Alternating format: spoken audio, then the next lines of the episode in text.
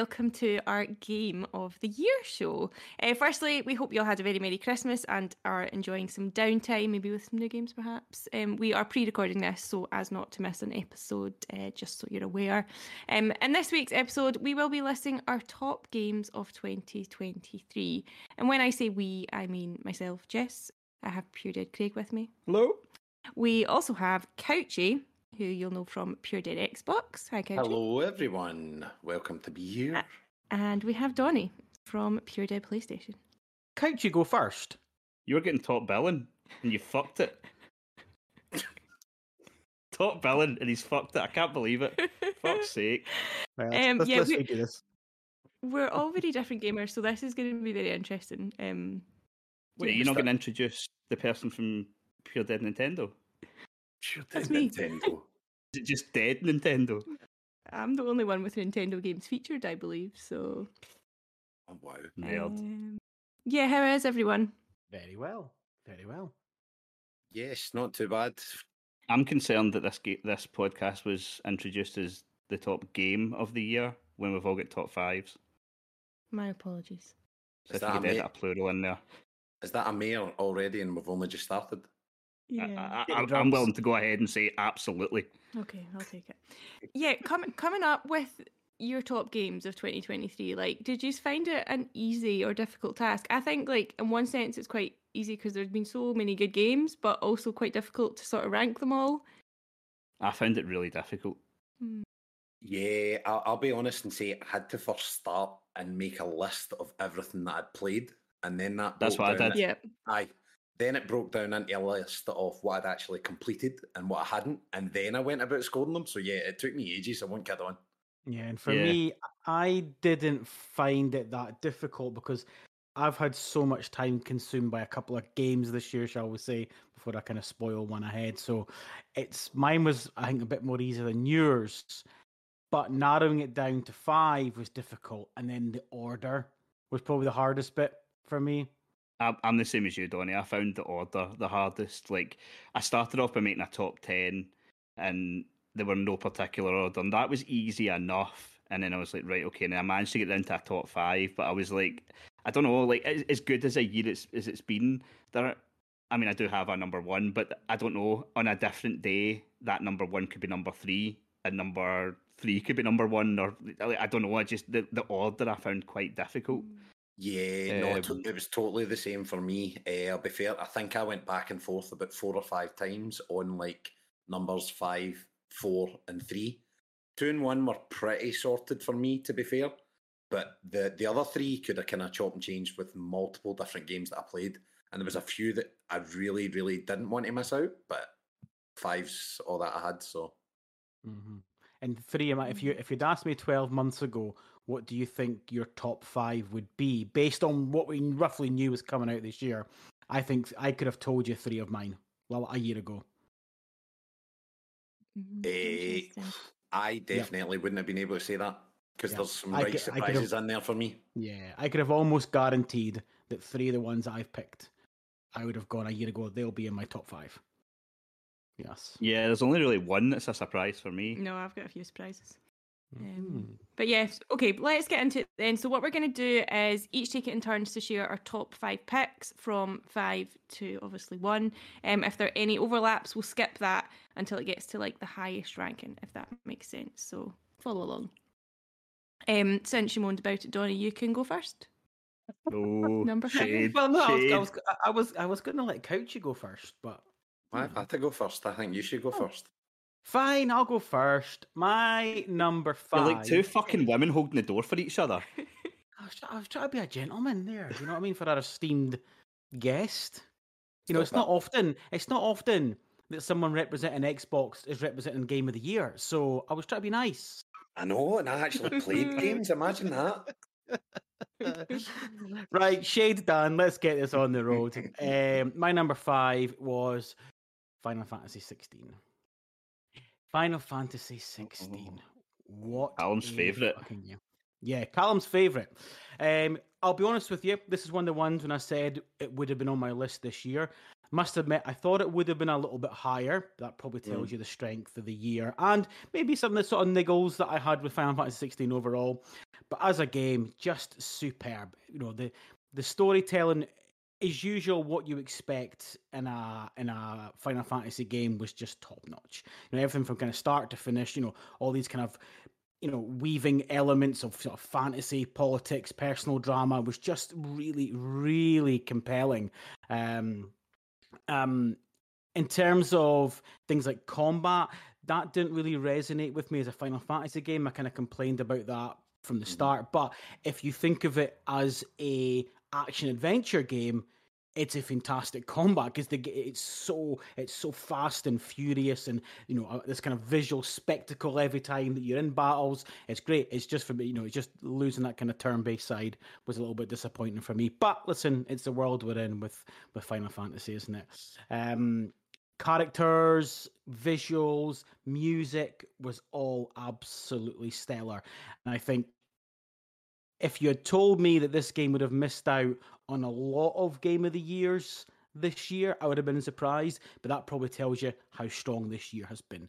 Because, I mean, I can't remember the exact score, but is it still early nineties, late nineties, whatever it's on? So, you know, score-wise, it's right up there yet. Obviously, it's missed out on, on many big awards. But fantastic game. Loved it.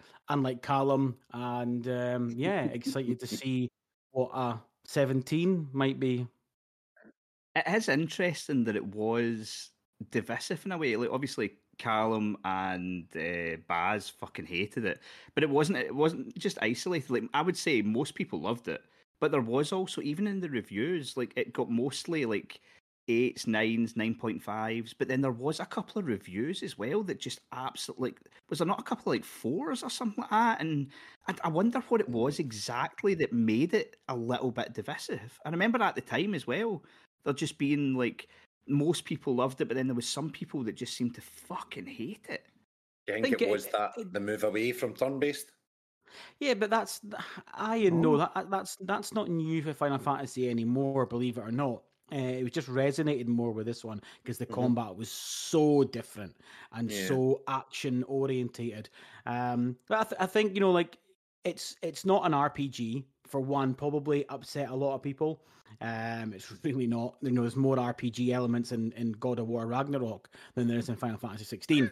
You know, so if you you know if you ignore the fact that it's called Final Fantasy because the name is irrelevant, it's, you know they're not they're not um, consecutive games, and you just yeah. look at it as a game itself and what you get as a product, it, it's fantastic, it's phenomenal. Um, but it just misses little marks for people like me who are kind of long-term Final Fantasy fans, but it doesn't change the fact that it's not a brilliant game.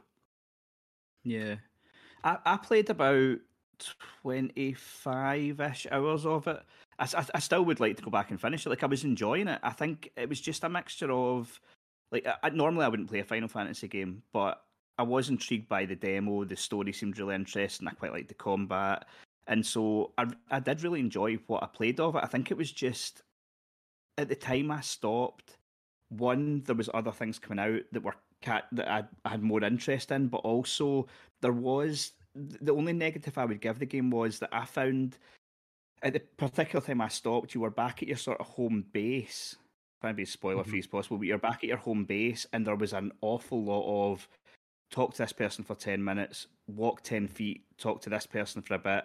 Go away, talk to this person, come back, talk to this person. And I get that that happens quite a lot in these type of games, but I think it just, it hit at the wrong time for me. And I think that's what ended up taking me away. Because I do I do want genuinely want to go back and finish it. Like, I was enjoying it, but I think I yeah. just, I hit a slight lull in the gameplay right as something else that I was really interested in came out. And then I just yeah. lost my way with it. It wasn't intentional. It wasn't like I went, I'm done with this. Because yeah, it was. Yeah. I, I thought it was a good game. For sure. Final Fantasy, not for me. I've I've never been a Final Fantasy guy, so I, I although I can't play it on P C, I will be able to probably next year. It's probably not something I'm going to be interested in. I'll be honest. Uh, it's so different though no, that I think you yeah, might. I think you, yeah, I think you might. Don't think don't think of it as a Final Fantasy game. That's the thing. Right. Think of it as an action adventure game. Um, well, and, and honestly, I, there's a. I think. They tried to make a game that would appeal to a wider audience. Um, mm-hmm. And sometimes that lands, sometimes that doesn't. But you'd be surprised. What was it? De- Devil May it is, Fantasy? It is kind of more, yeah, Devil May, it is kind of Devil May Cry with a more, with a way more like, I don't know, intensive story almost. Yeah, yeah. I, I don't know. I'll be honest. Like, see that whole just seeing the number sixteen before uh, after a game that, that and not being into the rest of it. That's enough just to put me off. The number, I don't they forget that the, the game, they, aren't they? The, yeah, yeah. There, there's not any link in any way, shape, or form. Okay. They could, they, they, they could have called that Devil May Fantasy one, and it wouldn't have mattered. Which well, is probably well, a more apt name. We'll, we'll uh, add it to the list for twenty twenty-four then, if it does come out. Oh yeah, it'll be landed on twenty twenty-four. Yeah. Uh, okay, Couchy, what's your number five, please? So my number five was a game that I wasn't expecting to be on my list, but it was Alien Dark Descent. Uh, I picked it up as a review for the website, and I am not a real-time kind of tactics or strategy type player. And wow, I was blown away by the game that they created. Uh, it didn't score, but there was some really good scores for it, but there was also some lower scores. Uh, there was people who found fault in some of the audio and had a lot of bugs, which, considering I was playing on P C, I don't think I had one single bug in my entire kind of twenty plus hours that I played with the game. But that's fucking incredible. Uh, tell me about it. Tell me about it. Funnily enough, most of the games that I did pick were the ones that I didn't have bugs on. You know, it's funny that. But uh, no, it was a game that I really wasn't expecting to get pulled into. And I'll be honest, that was a good kind of two, maybe three weeks. It was everything that I wanted to play. It's incredibly difficult. But it I remember was you saying so how hard well it was. Uh, just like so well done, and the kind of building your squads, the other side of it being able to personalise your squads. Obviously, with the guys in the Discord, we had the soup squad. Uh, you know, Donnie passed away quite a few times. I think by the end of my playtime, I was in Donnie four or Donnie five, pretty much about Standard. The same amount of Twitter accounts that he's went through in real life. Uh, but do you know what I mean? Needless low blow there, by the way. Just saying. I, sorry, I thought that was the flavour of the night. uh, but no, the game was great, and I'm just I'm kind of disappointed that I don't think it's going to be a game that's going to be played by a lot because of the type of game it is. See, if it was a first-person shooter, way more people would have jumped in. Yeah. Uh, mm-hmm. But for what it was and kind of what it brought, and there's actually just been a big, massive update where they've added New Game Plus. So I will probably at some point or another give it another go. Uh, but yeah, no, it was it blew me away, and yeah, quite rightly got number five in my game of the year. Nice. It's currently it's the, type, it's the type of oh, sorry, I was going to say it's the type of game that you can definitely see getting added to a service at some point, maybe getting a second lease in life there. Or yeah. like like you say, like some people that they're not willing to, they're not necessarily real time strategy fans, but if it goes on a service, they'll be like, oh, check it out, and then it's got enough to pull them in. Definitely, yeah. As I said, if considering it is that type of game, I never struggled once, and I was playing with controller. I played a wee bit with mouse and keyboard, but I generally do play with controller because I'm a pretend oh. play, P C player. Uh, uh-huh. But it, it, it's really, really accessible even on controller. Do you know what I mean? Similar yeah. to the kind of praise that Baldur's Gate three's got for its controls, using a controller on console. It, it works really, really, really well. So yeah, for anyone that's got any kind of passing interest in the Alien franchise, give it a wee pick up. It's more than likely going to be in sale around this time of year. It's a yeah, wonderful well, it's, little game. It's currently thirty-five percent off um, on PlayStation Store. There you go. Uh, that yeah. would be a great way to bring in the new year whilst we don't have as many games coming out. Really can't recommend it highly enough. Yeah. I love that it's taken Santa's fucking birthday for us to get a lull in releases. I know. This year has just been relentless. Yeah. Absolutely nuts. I should say, uh, before we started recording this podcast, I was like, right, I've, I've, I've done well. I've pulled the audience votes for every every one of our games, and then I forgot to give the numbers for Final Fantasy straight away, so I fucked it right at the beginning. uh, so I'll just, I'll just I'll just circle back very quickly. Uh, twenty-four percent of the audience voted for Final Fantasy sixteen. Nice. Uh, and, uh, N- none for Alien Dark Descent. No, that was shit. It was which is which is which is to be fair, which is to be fair, way down to me for not including it. Not at all. Not at all. uh, I'll take the L on that one. Nice. Who's up next, Jess? Yeah, go for it. So my pick is Hogwarts Legacy. Ah, uh, which came back nice.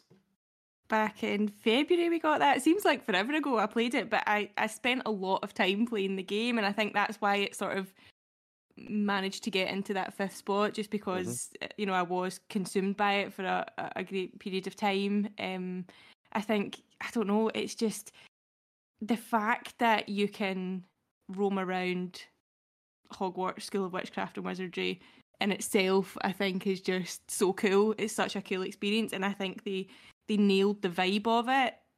Then there's the combat, like casting the spells was really satisfying. There was some really captivating moments and some characters, and many of which have got like backstories and the side quests that kind of enhance the game further.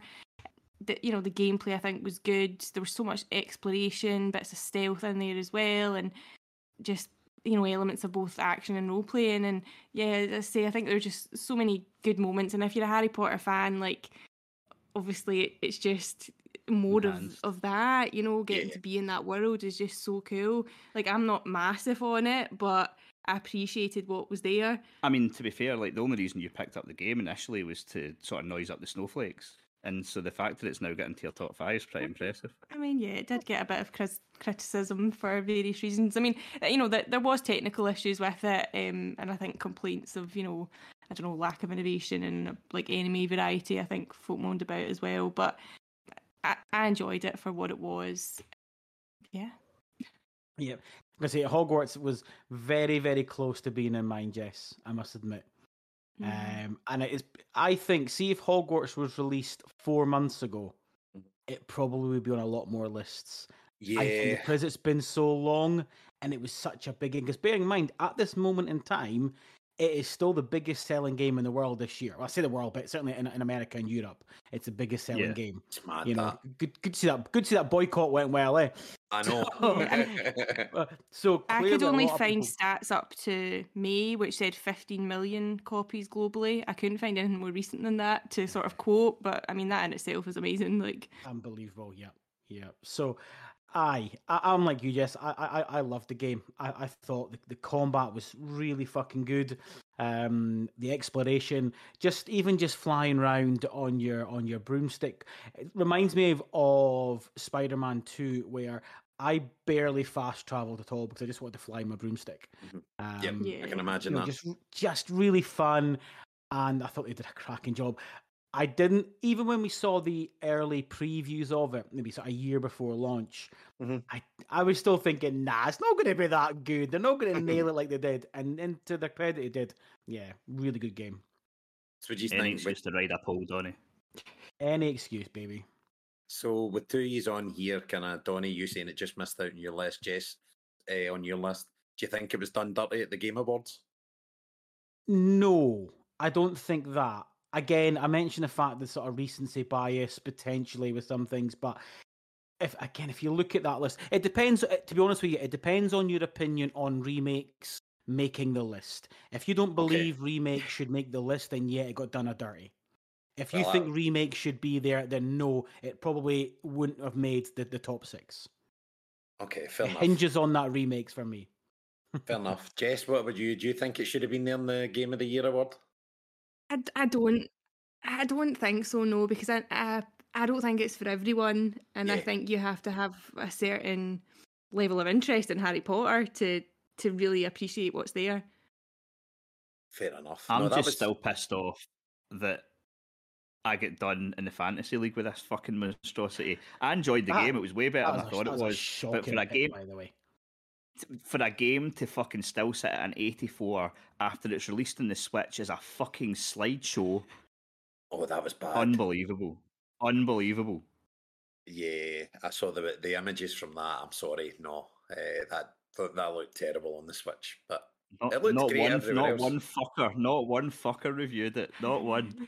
But I, again, this is another game like Final Fantasy. I put about twenty odd hours into it, and again I stopped because I couldn't get on it because you were playing it so much, mm. and then by the time you were finished with every, the world had moved on. It's another one I'd like to finish because I'm not the biggest Harry Potter fan, yep, but uh, echoing what you say, Donnie, like, see, I was enjoying it and I thought it was really good, and then see, once you got the broomstick, you're like, holy shit, I can't, this is actually fucking excellent. Yeah, uh, really, aye, it was cool, really cool. You didn't get as far as the hippogriff, though, did you? No. No, because see, when I got that, that was my, like, preferred method of getting around. Mm. And there's a beautiful, like, scene when you first get it and you're heading back to um, Hogwarts. Like, you fly over the land and it's just, it's just really cool. Nice. So, yeah. Right, what's your number five, then? My number five is Assassin's Creed Mirage. Oh. Which I fucking loved. Uh, I don't think it's going to make many people's top five, but I just, it was so fucking good having an authentic Assassin's Creed experience again. Like, yeah. I loved the last three R P Gs. I really, really enjoyed them. I platinumed Origins and Odyssey twice. Uh, I've nearly platinumed Valhalla, which probably took as long as platinuming the two others twice combined. Um, I, I love those games, but just see getting a sort of succinct twenty-hour Assassin's Creed experience where you're actually having to use stealth, you're actually in the shadows, you're not, yep. it's not...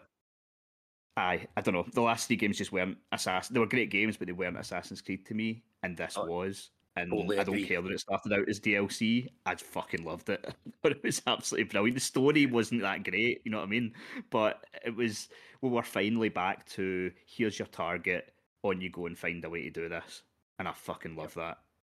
I think it definitely worked for it. As much as I've not completed it, because I was jumping onto other games, I did enjoy the kind of five or six hours that, no, it was maybe closer to ten hours uh, that I'd kind of played. Now I'm looking forward to going back and finishing it off.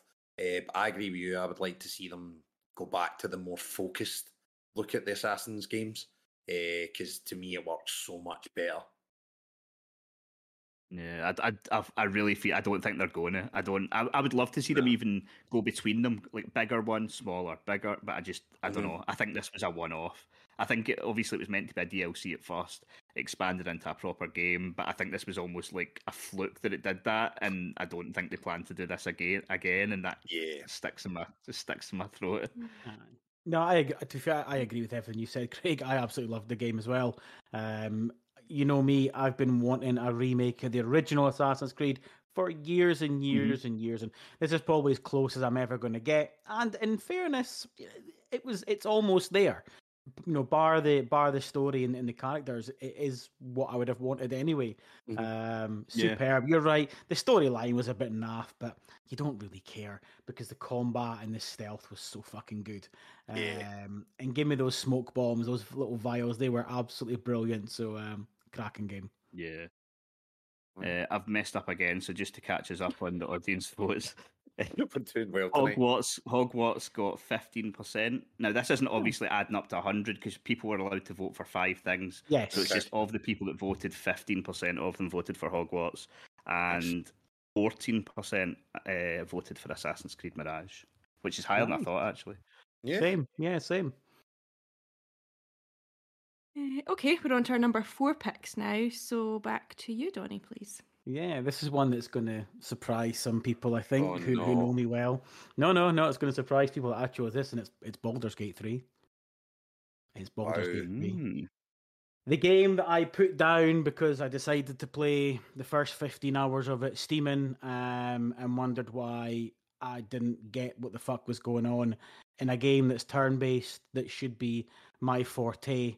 Um, finally, wising the fuck up. Download it soberly and go, ah, that's what you do, right? And um, and it's it's absolutely superb. If I was two hundred hours deep, I think it'd be I think it'd be my number one. Really? Um, yeah, it is that good. You just, it's hard to know how how they're able to how they were able to create such a vast and open world. I'll never mm. know. Like, every every person in this world is, is basically fully, um, what's the word I'm looking for? Kind of fully interactable. Okay. And all the stories can all be linked, al- almost to every person. It's it's just it's almost just never ending. And all the different combinations, which obviously is, is familiar with R P Gs, but all of these lines are all fully mocapped or fully voiced, and it's just so immersive. You, you, for, it, there's not many games where you actually feel like you're in the world and you are. And I just I just can't get enough of it.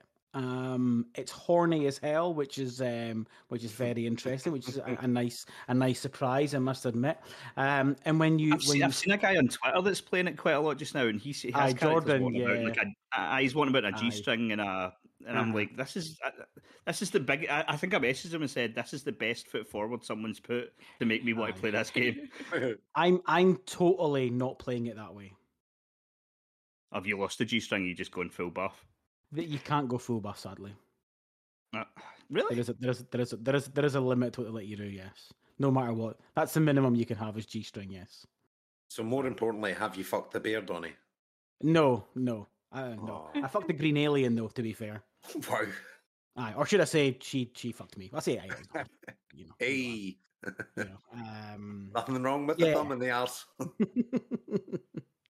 And uh, the, the the combat once once you once you get it, once you understand what you're doing, and you actually take the time and sober up, it's so rewarding. Yeah. And when it all falls into place, you go, yeah, I get it now. I get why I do that and why that happens and why that links to that. And it's all it's all very interactive. You know, like every everything you do has a purpose. When, when, like, and effectively, battles are very, very, very tactical, and you're almost it's almost like a game of chess at times as well. Yeah. And once all that falls into place, the whole thing just links, and before you know it, you're in and you're fucking glued to it. And that's it. And it's and I get why everyone loves this game. It's just unreal. It's unreal. So here's my question for you, right? Uh-huh. I played about ten minutes of it back when it first came out just to wind you up, right? right? Yeah, and because you, yeah. you knew that I was fucking uh, FOMOing at the mouth for it, yeah. And so even in that ten minutes I played, I was like, I don't know, there was something you could just tell where you're like, I don't know what's going on here, but aye, this does seem like a bit of a special game. Like, it was literally yeah. ten minutes, but I don't know, there was something about it where I was just like, there was definitely something there, right? So, put it down. Obviously, you played your fifteen hours, and you'd said at first it wasn't for you. Um, so, at that point, I was like, right, well, there's no point me even trying this, because you obviously play a lot of turn-based games, and if, if it was going over your head, I was like, I've got fucking no chance here. But was it just the fact that you were pissed? Yes. Like, now sober, it's yes. not that difficult. No, it, it was purely alcohol related. every every every one of those fifteen hours I was steaming, um, right. and not having a fucking clue. And then the minute I re-downloaded it, I think I played about I, did, I think I did a five hour session completely sober, and after that I was hooked. That fact that that right. first that very very first session, sitting down playing that sober, going, now I get it. Now yeah, that all makes sense. That's why that happens, and that's why, right? Yeah, it's um, yeah. You need you need to concentrate, and you need to get it. And if you need, even like, how can I explain it? You don't really need to be a turn-based aficionado to right. get it. It's not really about that. It's not about because it's not. It, it is turn-based. It is, but it's not like in like the sort of Final Fantasy original sense. It's it's not really about the turn based as, as such. You just need to get why all these bits happen, and then it makes sense. Okay. But you need to play it. You right. need to get it. You need to play it soberly as well. But yeah, I'll re-add it to the backlog then. Yeah, I, I I believe I may have made a promise. I'm not sure if I was sober at this time. I may have made a promise to Punk on uh, the Xbox podcast that I would try it. I'm really not convinced it's going to be for me. But I'll try anything once.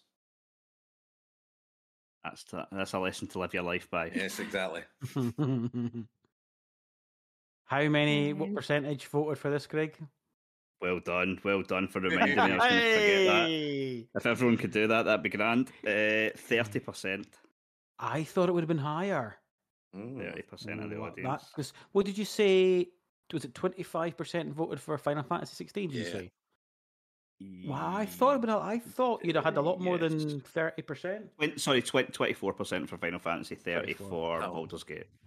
Uh, I thought it'd been higher. Cool. Yeah, I would have thought so as well. I think it's just our audience isn't sophisticated enough for it. I think there's a little bit of that as well. You know, possibly we have a we have a special audience. Yeah. And special uh, and special hosts. Uh, Couchy, your number four, please.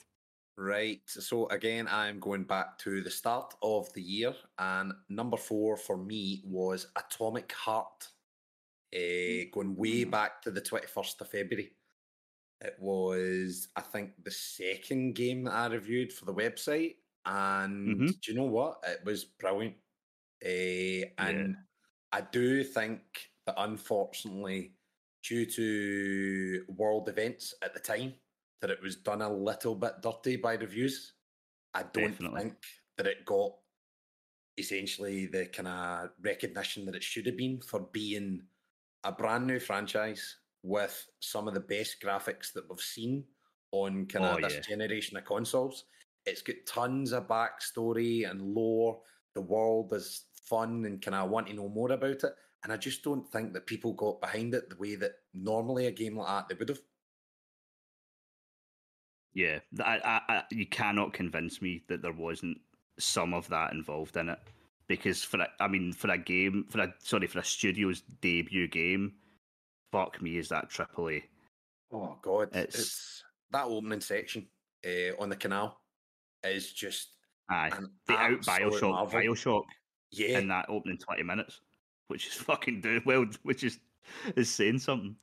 And it was it was one of those games that, yeah, there was maybe there was a wee kind of lull just after it started where I wasn't quite sure what was going on. But then once it got its kind of hooks into me, I was like, this is brilliant. And I really, really enjoyed getting to it. And my only other criticism would have been it kind of lost me slightly with the ending. I wasn't entirely right. sure what was still going on by the time the credits had rolled. It was kind of too many twists for me, but I was still intrigued to know more. And to be fair, I don't know if you've seen any of the trailers recently that have released for some of the D L C that's coming out. It looks no, I haven't actually. Even more wacky and wild, like they've totally jumped the shark on it. And that's another thing that I'm going to kind of pick up. I think the season pass is actually on sale just now if you're part of Game Pass or a current Game Pass right. subscriber. And I think you get four D L Cs with that, and it's like twenty-six quid. So I'm like, even if you're only getting three, four hours a piece, twenty-six quid for maybe like an extra twenty hours gameplay, that's no bad going. So no, uh, yeah, I kind of had a look and I was really surprised to see that it ended up on an open critic score of seventy-four.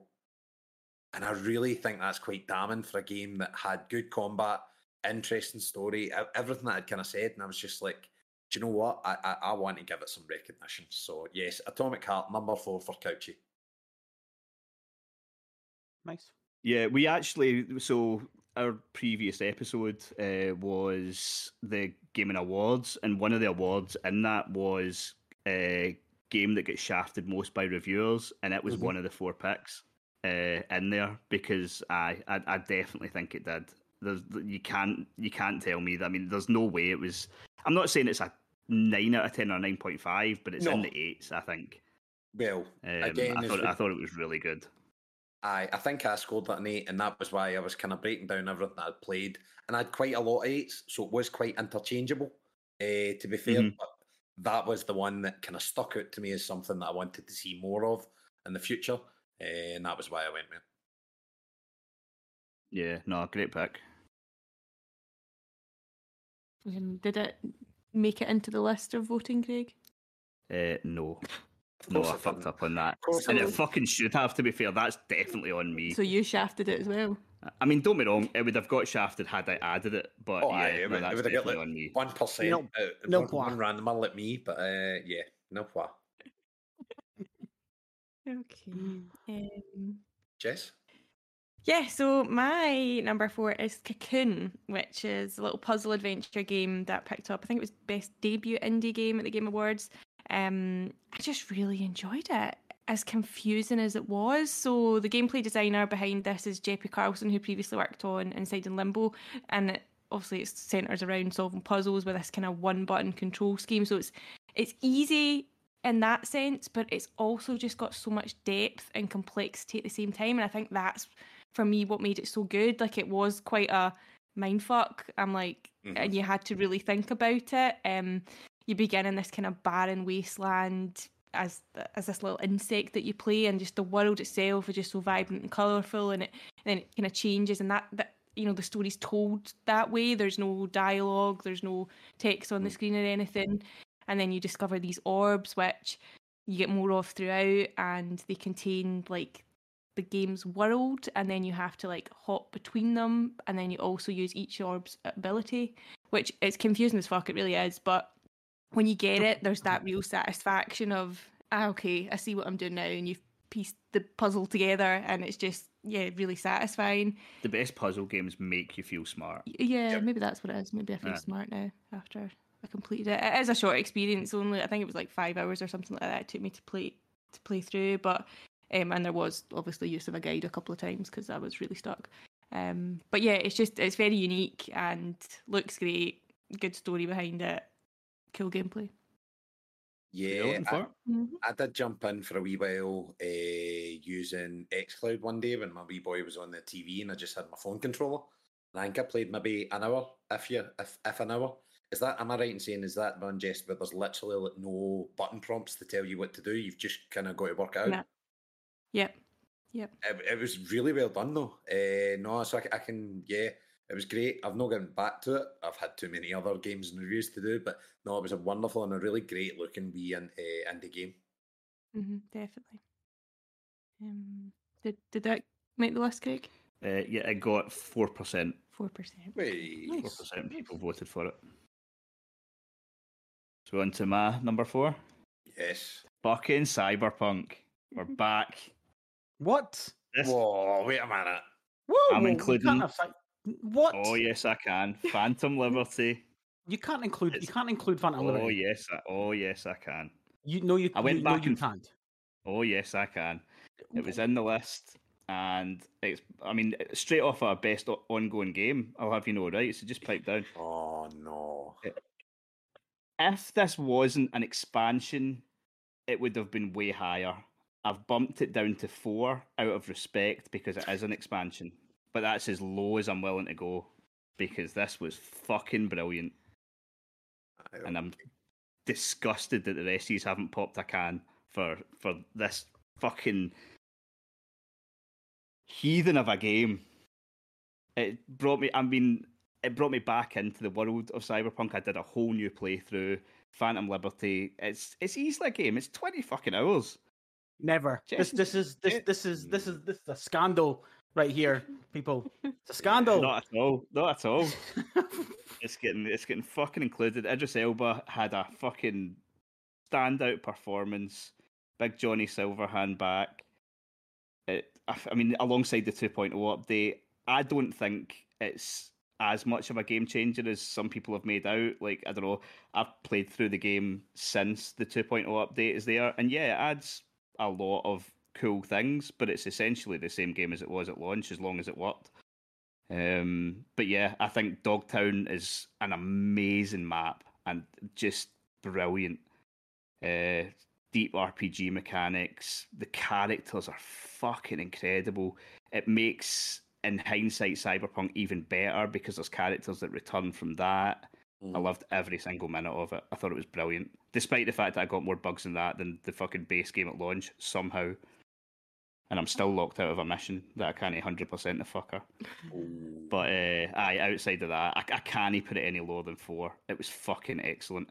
Had that thing been available standalone, it would have been number one. Wow. But it wasn't, so it's number four.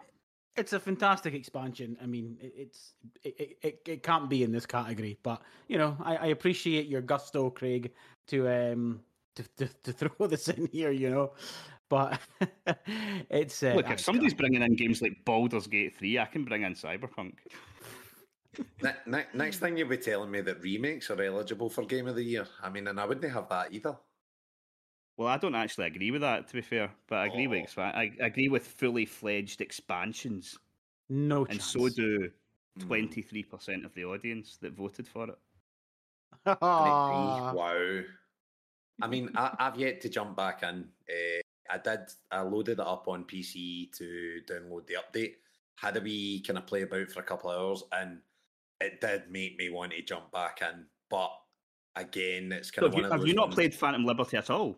No, no, I've not even bought it oh, yet. Oh, you need to do it. You need to do yeah, it. He keeps telling me I need to play it as well. Oh, you have to play it. It's really, it's really good. So fucking good. It almost, uh, it almost made me replay the whole game, but that wasn't. I, I remember you saying that.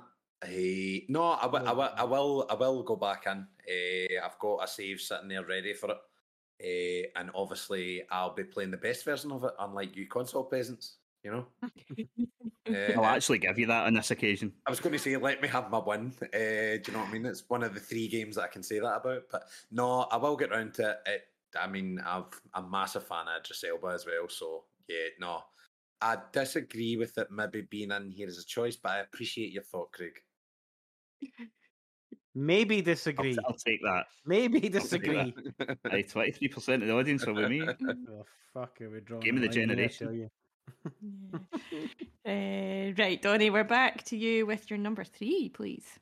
Uh, my number three, this is probably my biggest surprise to myself that this, this game gripped me like it did, um, and especially to make my Game of the Year list, which I never ever thought, but over three hundred hours later, it's got to be Diablo four. Mm. Um, yes, Diablo, never, Donnie. Never, ever, ever did I think that one, I would ever get Diablo four, and would I love it as much as I did. It's it's funny because it's very it's it's more accessible than than you think it is.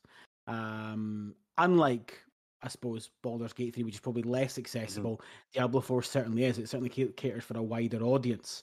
Um, it's got the it's got a superb story, a superb world. And all the mechanics, everything just works. Blizzard know how to make a game. Give them their dues. They know how to make a fucking good game. And they've done that here. You know, everything from start to finish is really immersive. The world, the detail in it, the sounds, the music. Just really, really top drawer production. Um, the best bit for me certainly is is, the, is what I found is is playing that in our in our Diablo clan, not not that kind of clan, a clan with a C. Um, so playing it co-op with sort of two, three, or four people just makes it all that more compelling, I think. Um, and that's probably where I've played eighty percent of my time with it, has been with people, uh, and it just works perfectly as, as a co-op game. It works from start to finish exactly the same if you played it as a, as a single player. Just works brilliantly. Um, to be honest with you, I think if Blizzard hadn't shot the bed with season one and really fucked off core audiences and that resonated into the gaming media, I think this would have done better in the gaming awards. Yeah, because it is that good. And if you again, if you look at the scores and everything else, I think they shot their bed with season one. Then they really shot themselves in the foot.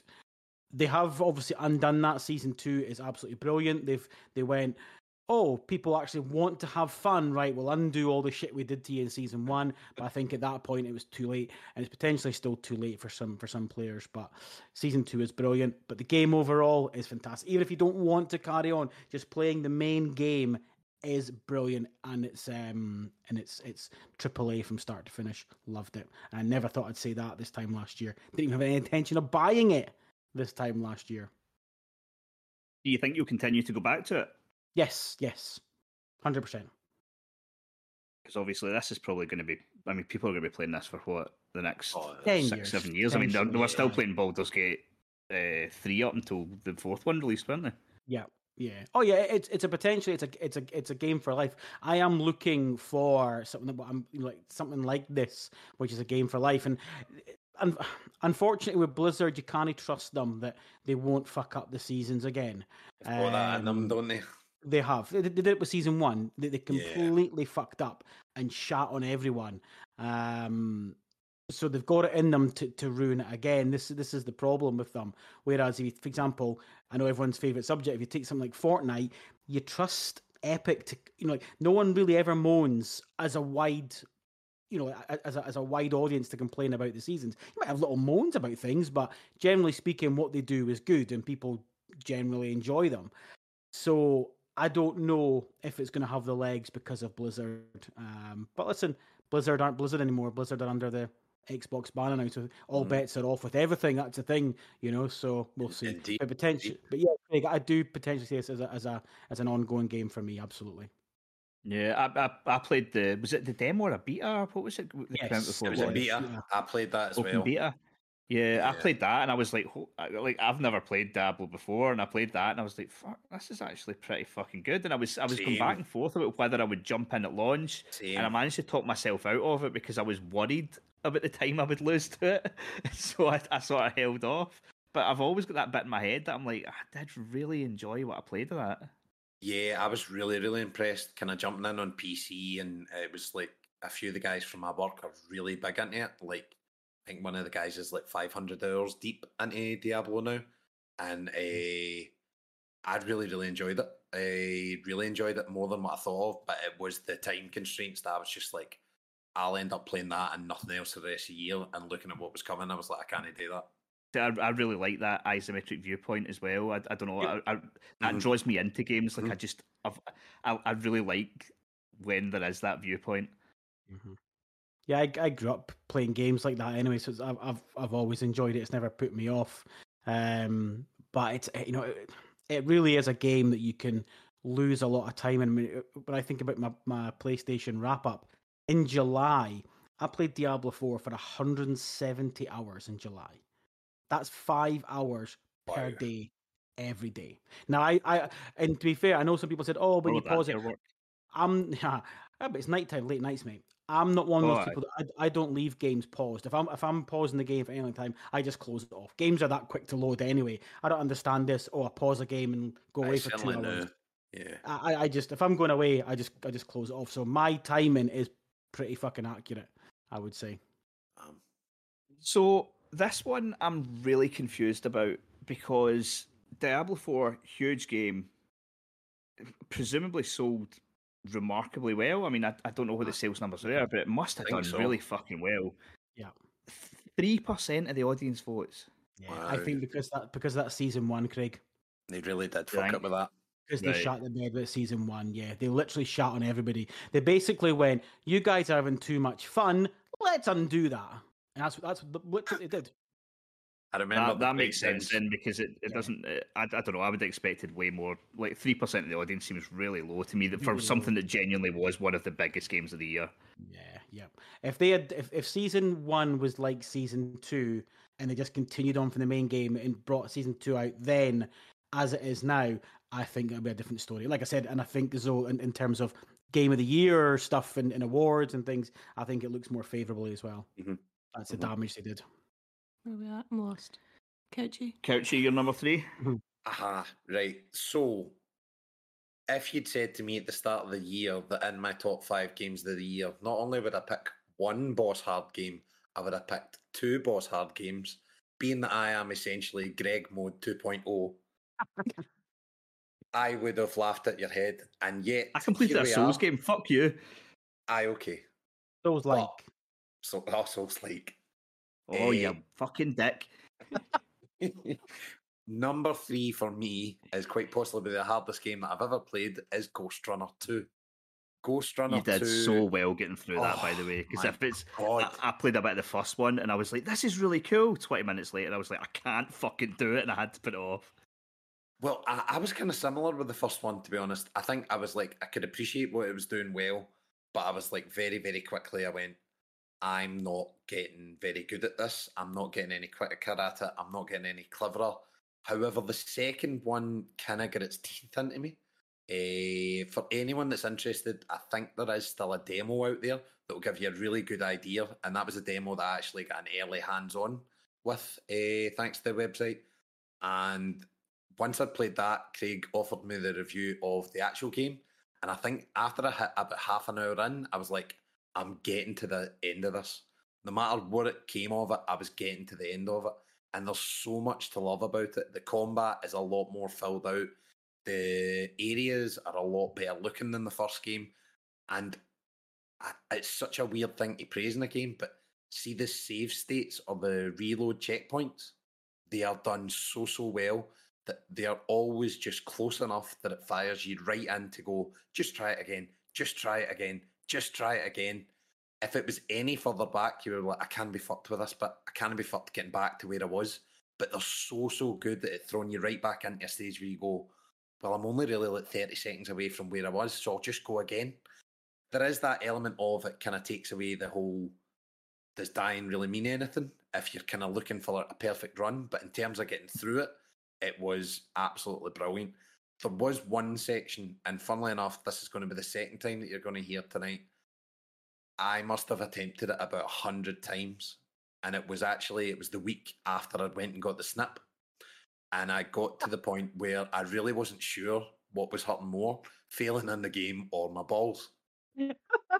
A week or so what later... Did you come, what, what, what, was the, what, what was the decision well, ahead? Well, you'll have heard this line before. A week or so later, I then tried the same section sober uh, and managed it in about four attempts.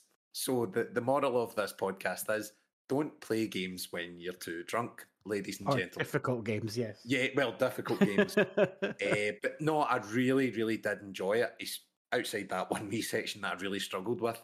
The motorbike sections are a bit of a miss, but honest to God, man, see the joy when you go through one section, unhit, nailing every single air, air, enemy, hitting every single kind of jump, every single grapple, every single bounce. It is so much joy when it all comes together. Uh, and yeah, I couldn't believe that I scored that as high as I did, but it was brilliant. And yeah, go and try it.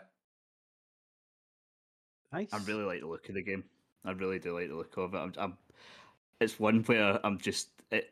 It's it's daunting because of the difficulty of it, but but yeah, I, like I I love the style of it. I was a big fan of Mirror's Edge, and it does seem like a sort of Souls Mirror Ed, Mirror's Edge almost. It's, in it's terms kind of like, like the, if you took Mirror's Edge and then mixed it in with Cyberpunk. Yeah, do you know what I mean? With then the kind of like roguelike of or whatever it is, like retry it again, retry it again. It's it's it really is something, and if it gets its hooks into you, I promise you, you'll keep going back for more. Yeah, yeah, definitely. For the third time in a row, this is a game that I did not put on the list, and I fucking should have, because this one would have got votes. It did score very highly, to be fair. Uh... I think what I did was I took all my, when I was building this list for the poll, I took all my games and then I went into Metacritic and went down and put everything in up to about a score of like eighty-five or something like that. And I'm pretty sure it was like one point, it must have been like one point below whenever I stopped. Because I got to a point where I was like, right, I'm at like fucking forty games here, I need Aye, to stop. Too much. But I'm sure it would, I'm sure it would have got votes. I'm, I think sure it would have got some. The kind of games yeah. like that have got quite a, a loyal following. Uh, I don't know anyone that played it that didn't like it. Yeah, and definitely I think that's that always type a good, of game. Aye, I think that's always a good sign for a game. Yeah.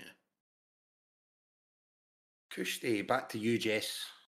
Well, you say that. However, my number three pick is ranked higher by somebody else, so I am skipping on for now. Craig, it's your turn. Okay. But I cop out that, but fine. Wasn't even prepared. Matt, right? My number three uh, is a game I've never brought up before. Never. Never. Right? So you, you'll this will be totally new to you. It's Dredge. Right? Oh, here are, we you, go. Are you sure? Are you sure it's not the Dredge D L C? Oh, shots fired. No, it's not the pale, it's, it's not the Pale Reach. No, although I can include no. that if you want. Oh God, no, the D L C's that, that, that, is that your number one? Is it? Might be, might be. Uh, Dredge is number fucking, one. Dredge is fucking excellent. It really is. It's probably the most addictive game I've played this year. Like, there was multiple times I've put it on and been like, I'll just play it for twenty minutes, because it's a very easy pick up and play game. Like, yes. a day lasts two minutes, three minutes, mm-hmm. uh, and you can easily just stop at any point. But I put it on and I'm like, right, I'll just play for ten minutes. Four hours later, I'm like, I still try to fucking get a certain type of fucking fish. I'm looking through my encyclopedia going, no, I still need the I still need the fucked up version of that one. Where's he? Yep. Looking up guides, going, it's just, honest to God, it's so, so good. I, th- I think I spoke about this a few weeks ago, but it was at the big, it was around about this time last year. I was listening to a podcast and someone had played it in preview build right. and said, I don't know what it is about this game, but I can't stop thinking about it. And I looked it up, a little bit of preview footage, and I was like, doesn't it look that great? Like, I suppose the art style's all right, but mm-hmm. I don't know. And then when I picked it up and tried it, I was like, I'm in. I'm I'm so so and it is one of these games you have to play. I think that's the thing, because yeah, like you say, I've looked at it and looked at gameplay. I've watched you play it and I'm thinking, I don't fucking understand what's so great about this. You're fishing. I just don't get it. Nah, you're just a wee boat fucking uh-huh. going about fishing. But there's something about the the unknown. Like, see, especially at first, you move at such a slow pace that you're you're trying to push out a little bit further, but at the same point you can't, because you need to turn around and get back before it gets dark. So it's that risk and reward. Uh-huh, there's like... like monsters come out at night. So, and the way the, the day-night cycle works is time only passes while you're moving or when you're fishing. If you stay still, time doesn't move. And so you'll be like, it'll get to like, say, three o'clock, and you'll be like, right, I better head back. And you'll start heading back, but then you'll see, the, oh, I can see the water moving. There's something there. But the, the process of going fishing will take like two hours, but you just can't stop yourself. And then all of a sudden you're, you're trying to get back and your fucking wee light keeps going out. Oh, honestly, absolutely brilliant. Brilliant. I enjoyed it. I enjoyed my time with it. And then there's the D L C. As a D L C? The D L C is fabulous. Is it? It is, aye. It, it, it does a sort of cyberpunk thing, but it just adds like a new area onto the existing map. So, yes, like, there's a certain point where you couldn't go any further uh, yeah. in the base game, but now you can push beyond that, and there is like a whole ice area that's nice. Really cool and has some different stories and stuff. You you yeah. played some of it, Donnie, yeah? Yeah, yeah. I I, I was kind of halfway through. Um, I just other things came up, you know, um, Diablo. Yeah. um, but no, listen, I, I would easily kind of pick it up again. To be fair, um, I, I've actually really enjoyed it, and not as much as you did, but I see I, I enjoyed it, and I've got this is a this is a good loop, and even little things like trying to organize your storage. You know, it's like that that this sort of Resident Evil storage really mini game, like isn't it? Yes. You know, you're you're like, oh, I don't want to throw that away. Uh, yeah, it's cool. Fish, fish Tetris. No, to be fair, Aye, I, uh-huh. fish Tetris. I, I I bent again to Craig's instant pestering about Dredge. I picked it up on Steam. Did enjoy my time with it as well. I'll be fair and say, do you know, it's one of the few games that's really made me wish I had a Steam Deck. That's the type of game that I would play on the go. Yeah, oh, it's ideal for that. That would I be would brilliant. Say. It's a kind of handheld game, but uh, yeah, no, it's still sitting there on my Steam library. I'm sure I will dip in and out, pardon the pun. um, yeah, uh, that's got nineteen percent, wow. which is way wow, higher than I would have thought. Yeah, that's brilliant. Did you vote in this? No, no, no. Aye, nineteen times, yeah. All five votes. uh, Ah, Which also explains why it also explains why Cyberpunk got voted as well. Mm, Cyberpunk got voted because it's the game of the generation, right? I was just ha- having Chris vote ten Three times years ago. Aye. um, okay, so we're on to number. Tony, you're number two. Two, yeah. Wow. Oh, number two. Oof! Now we're getting now we're getting ditchy stuff here. Um, my number two is Spider-Man two. Ah, uh, see what you've done there. You like that, do you? Spider-Man two is my number two game this year. Um, one hundred percent one of the games that I knew would be in my list. Mm-hmm. Um, my second most anticipated game going into it. And it's just a masterpiece. It really is. The game oozes class, but I guess that's what a three hundred fifty million dollars budget gets you, if you believe the leaks from this week. Um,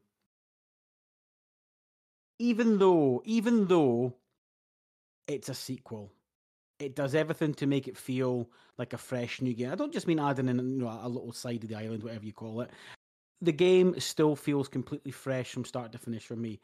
And the characters, the storytelling, all the different story beats from start to finish just land constantly, and it oozes class.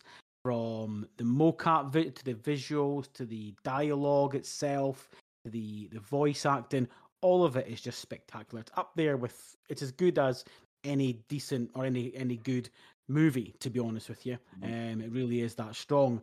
Combat kind of, in a way, simplifies, but takes this original Spider-Man twenty eighteen to a sort of better level, you could say, um, particularly with, with Miles and Peter now kind of working um, in sync with each other. Just brilliant. And the the Venom character. Obviously, you know, we all know Venom, even if you're not a fan of comics like myself, um, was just a, was was a, was a brilliant antagonist. And I, I don't want to lose, I don't want to say any spoiler, because obviously it's still a fresh game. There'll be people getting this game for Christmas and stuff, but there's a certain sequence and you're just like, fucking hell, I can't believe they went there. Um, it truly is, it truly is a, a special, special game. It deserves all the love it got. And yes, I'm excited for whatever they're planning. Interesting to know. We know some things, again, with the leaks. But I think there'll be other things as well. So, yes, Spider-Man two, very much my number two game. Mm. I, I won't kid on. It's me, me and you discussed earlier in the year on the PlayStation podcast, FOMO for games. Uh, this is the only game that I can really say I've had FOMO for all year. uh, I look forward to the inevitable P C release at someday. However, yeah. you never know. You never know. It might be tomorrow, going by leaks that have happened in the last twenty-four hours. Uh, we might have a playable build, uh, but I am looking forward to playing it. I think it looked great. I think it looked way better than the Miles Morales and the original Spider-Man games. It looked a massive graphic graphical leap leap, leap up. Uh, so yeah, no, I can quite see why it's there on your list, Donnie. And fingers crossed, I won't need to wait that much longer. I might, you know, buy out that PlayStation five one day. Mm, I'm surprised you've not. I'm surprised you've not. Um, you've not. You've not done it by now, because I, I think we all thought by the end of the year you would have. I did have another look. I have a birthday gift to get for my six-year-old in February. He's getting a Nintendo Switch. Once mm-hmm. that's out of the way, we'll maybe contemplate a wee digital if I can get a wee deal price. Mm-hmm. Nice. Nice. Yep. I, I played through this as well. I thought the production quality of it, absolutely brilliant. The city looks fucking excellent. I mean, I know that there was lots of chat about, well, it's the same city with a bit added on, but like you said, Donnie, it didn't feel like that, because it was it was a massive graphical upgrade. And I thought it was interesting, like, in... It might just be my memory, but in, from playing Miles Morales, I remember it being like, oh, it's so cool swinging about at night. But mm-hmm. in this one, I thought it was way cooler during the day, just because oh, there was way more reflections totally. during the day. And right. Did you find that? Yeah, it's funny, because I agree totally, because there's, I saw, there's, there's, there's some complaints, and apparently it's getting patched in that you can't change the time during the day. The times are set depending right, on where I you are in the story, which is fair enough. Do you know what I mean? Yep. But what people were saying was, oh, in the end game, I want to change the time. And I'm like, and they were like, oh, I want to play at night. I'm like, no, I prefer playing during the day. I think just because yeah. I just think, I, I think it pops more, which normally I prefer playing in a night scene. So I'm with you, Craig. I'm exactly, yeah. the, I'm exactly the same. Exactly yep. the same. But there was something about, I don't know, there was, I th- it was just, I mean, don't be wrong, the game graphically looks amazing all the time, but I almost, there was, t- there was a couple of times when it was at night and I was like, it's not as impressive at night. And it, it, like, it's usually the opposite, but it's just, I think it was just a testament to how good the the reflections and the just everything, the detail was, that it just, I it was really, really impressive. It's it's not made my top five just because I'm I'm not a big superhero guy. Like, when the story for me didn't land massively, but I can see the quality of the story. It's yeah. just that, I don't yeah. know, like, it didn't, See, see when you're not into the subject matter as much, it doesn't hit you as much, but like the performances, the mocap, everything was fucking spot on. Mm-hmm. And like I was play, I think I said to Jess a couple of times while I was playing it, I was like, I bet this is really cool if you're really into Spider-Man. You know what I mean? But it just didn't, it just didn't hit me as much. Like, it's not like it was a knock on the game or anything like that. It was just, I was like, just I just don't particularly like superhero yeah. stuff. I, I'm yeah. very similar to you in that sense, or you know, the same views in that I'm not really into Spider-Man or other superheroes, um, and so I've not played it, but it is one that I'm like, do you know, if I if I got into it, I actually think I really would enjoy it. Um, I, I can appreciate what's there, but it's just I'm not got a huge. It's not pulling me in because I just don't really care about Spider-Man. Um, but yeah, maybe maybe in twenty twenty-four. When it's on P C. Oh no! Oh, I, think we, I think we were longer than that, but hey. Aye. Well, I don't know. Some of that, some of that leak stuff. You never know. You never know, man. Yes. So, what was the percentage? again, Lorna. Spider-Man two got eighteen percent. Is that all? Get... I'm going to double check that. Hold on. Wait a minute. That I get less, seems I get less than Dredge. That seems low, man. I, honestly, wait till you get to the audience game of the year. It's oh, um, no. I don't want to bury the lead, but uh, there's a few surprises in there. Oh no! There's a few surprises. No, it is high. eighteen. Wow.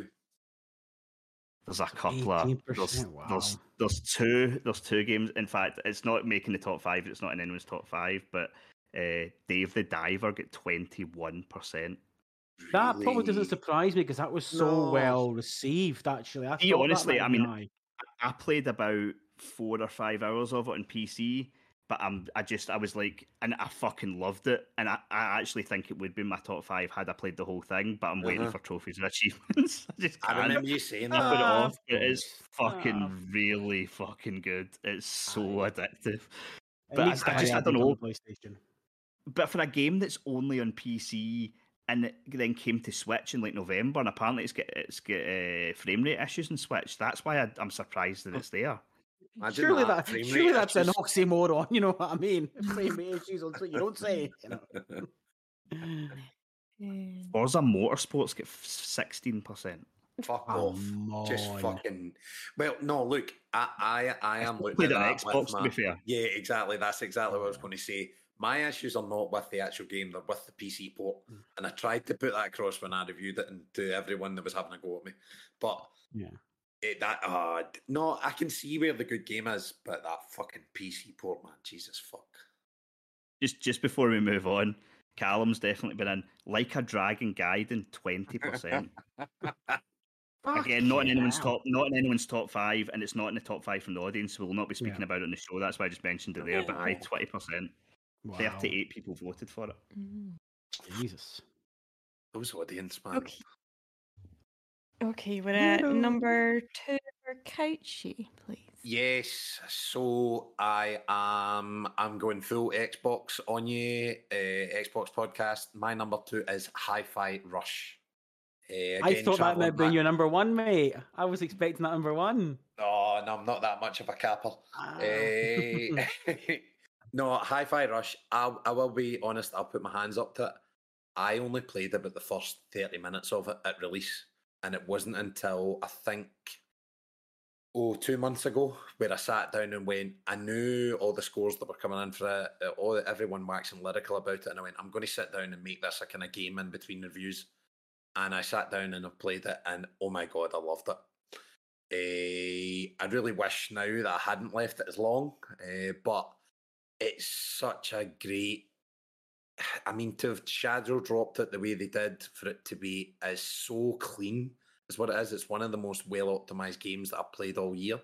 It is absolutely glorious on my P C at a native four K, one hundred forty-four hertz with the H D R. It's now my showcase that I use to show off my new T V to everyone. Not that I, I mean, if they can make my... it run on P C, they're fucking wizards. Exactly. uh, and that that is, oh, it's absolutely glorious. But between that, it's got great characters, really kind of good comical writing, and the music and the kind of gameplay, the uh, beat 'em up to the rhythm. It's absolutely glorious, and it's such a fun game. And yeah, I just like I couldn't have it anywhere else on my list. Uh, I really, really, really did enjoy it so much. Once I finally got around to it. No, good, good. No, I, I, I, I was thinking your list. I going, hmm, I wonder if.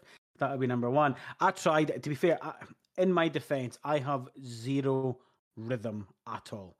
And I tried the game, and I'm going, what fucking beat? What beat? And I just, oh, no, it wasn't for me. Um, I just, I'm just like, no, it's not for me. And it was no slant on the game at all, in, in fairness. Absolutely no slant on the game. I'm just, I just, I don't, I'm like, what, what beat? Leave me alone. I'm out. I'm out. I was sim- I was similar to you, Donnie. Like I, when I started up, and I was like, I love the art style. I was like, this looks cool as fuck. Yep.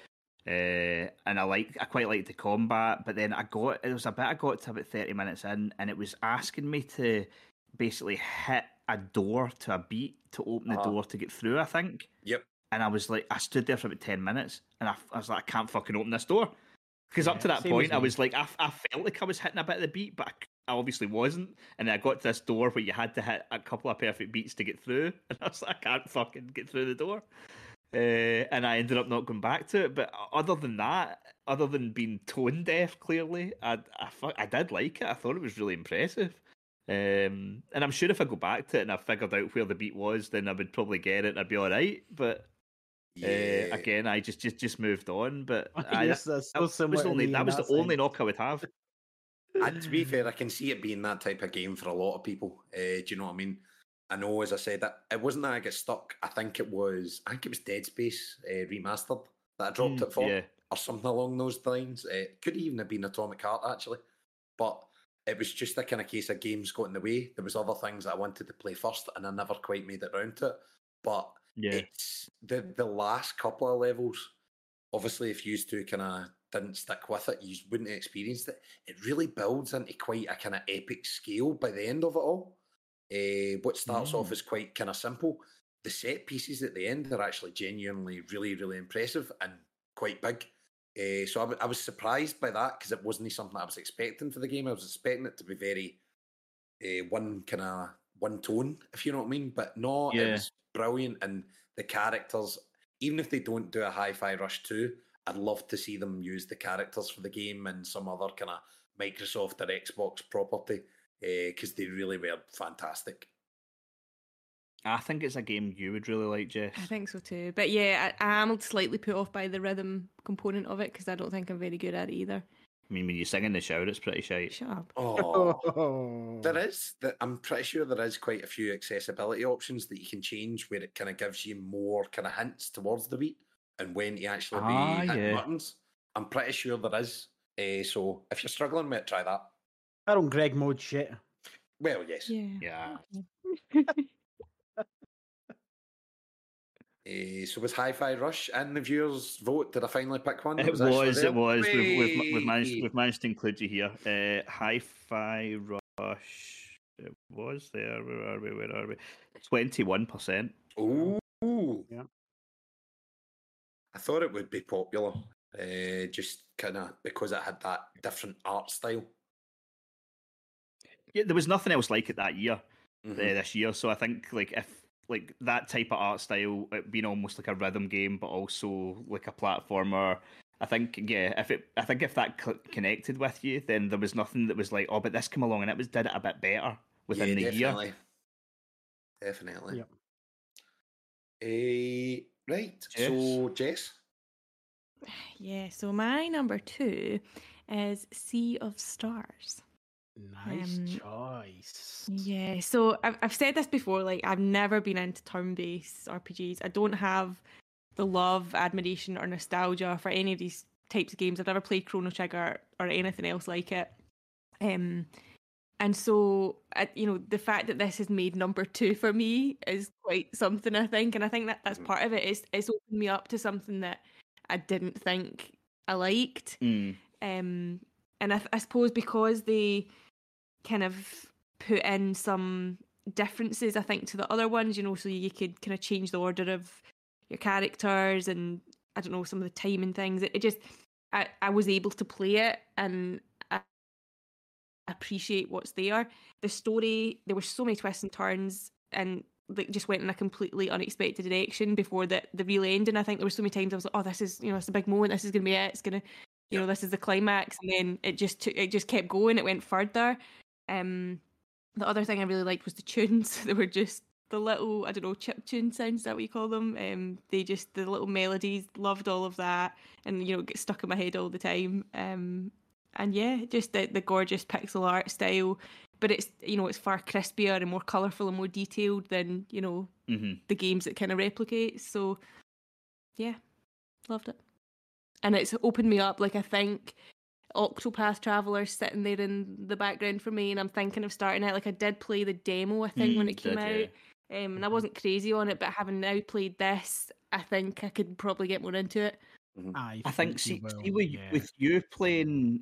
With, with you opening yourself up to like the turn-based R P G and then like Couch earlier saying about the real-time game, I think th- these kind of experiences make a bigger dent on you, because it's almost like opening you up to a whole new type, yeah. a game. Like, it's like, gaming hasn't been this for me before. And so I think those do create really memorable experiences, because you're like, holy shit, I've never played a game in this way before. Yeah. Yeah. Um, yeah, it's a, it's yeah, a great... Just, I'm, I'm only about ten hours in, Jeff, just because when I, when I started playing it, I then... I then re-downloaded Baldur's Gate three. That was a problem. So, but what I did play from the start was was really, really good. It's just a shame that then Baldur's Gate three grabbed me by the boulders, and um, mm-hmm. and I've and I've been tuned in ever since. But yeah, that's a that's a great choice. I'm really glad you liked it, because I get that turn-based isn't for everyone. I get that, you know. Um, but when you open your mind, Craig, to new things. Hey, I played. I played. A, I played fucking hours worth of turn-based games this this year. An hour. That's probably about the same as me, and I'm crap at turn-based no, no. games. So La- last year there was a turn-based game in my top, five, certainly my top ten. I played thirty hours of a turn-based game this Oof. year. I'm I'm I'm hip. you're, you're, I'm, you're I'm down. Getting with the program, are you? Nice. I did try Sea of Stars. Uh, I thought it was stunning. I loved the art style, uh, and the music was absolutely wonderful. But again, it's just not my style of game. The turn-based thing isn't something I generally stick with. But I can totally appreciate why everyone would have it on a list, and I've loved it this year. I thought it was beautiful. Yeah, definitely. Again, surprised by audience votes here, especially given the fact that this debuted on P S Plus and Game Pass, and then sold pretty well on Switch. It only got five percent.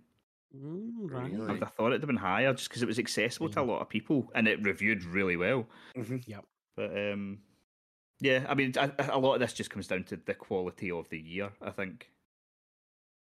Possibly. Mm. Exceptionally mm. high. I don't know. I'm, I'm, I don't I'm, know. I'm, I'm Some of these audience scores, Craig, I don't know. I have to think it's, I think it's, it says more about the fandom.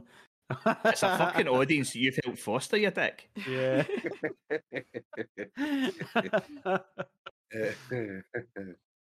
Okay, my number two is going to be talked about in the future, so I will pass over oh. to Donnie for your number one.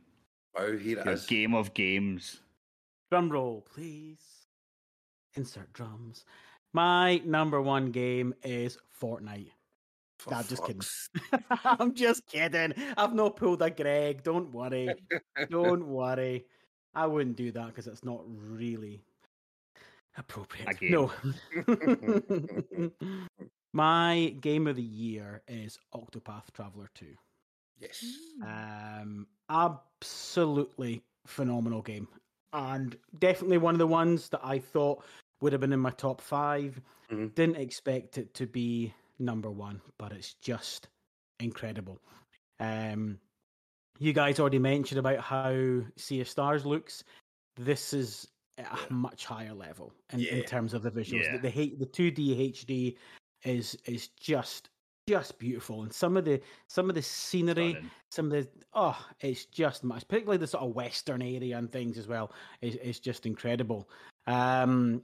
What this game does so well is, is that effectively modern day turn-based games, that they're quite lucky because they've got thirty years of games to to steal ideas from, and effectively that's what they do, and they do them well. You know, they, they pick bits that are good in some and, and better in others, and that's what it's done.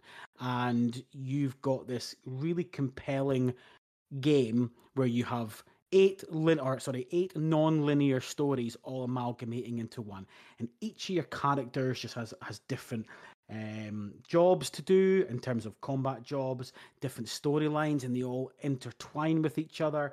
And it's just brilliant storytelling from start to finish. And you can kind of play it any way you want. You can you can play it very linear. You can play it quite open. It kind of leaves it up to you to decide, but ultimately getting to the, the same goal. Um, in terms of in terms of the combat, it's one of the best turn-based combats I've ever played. It really is that good.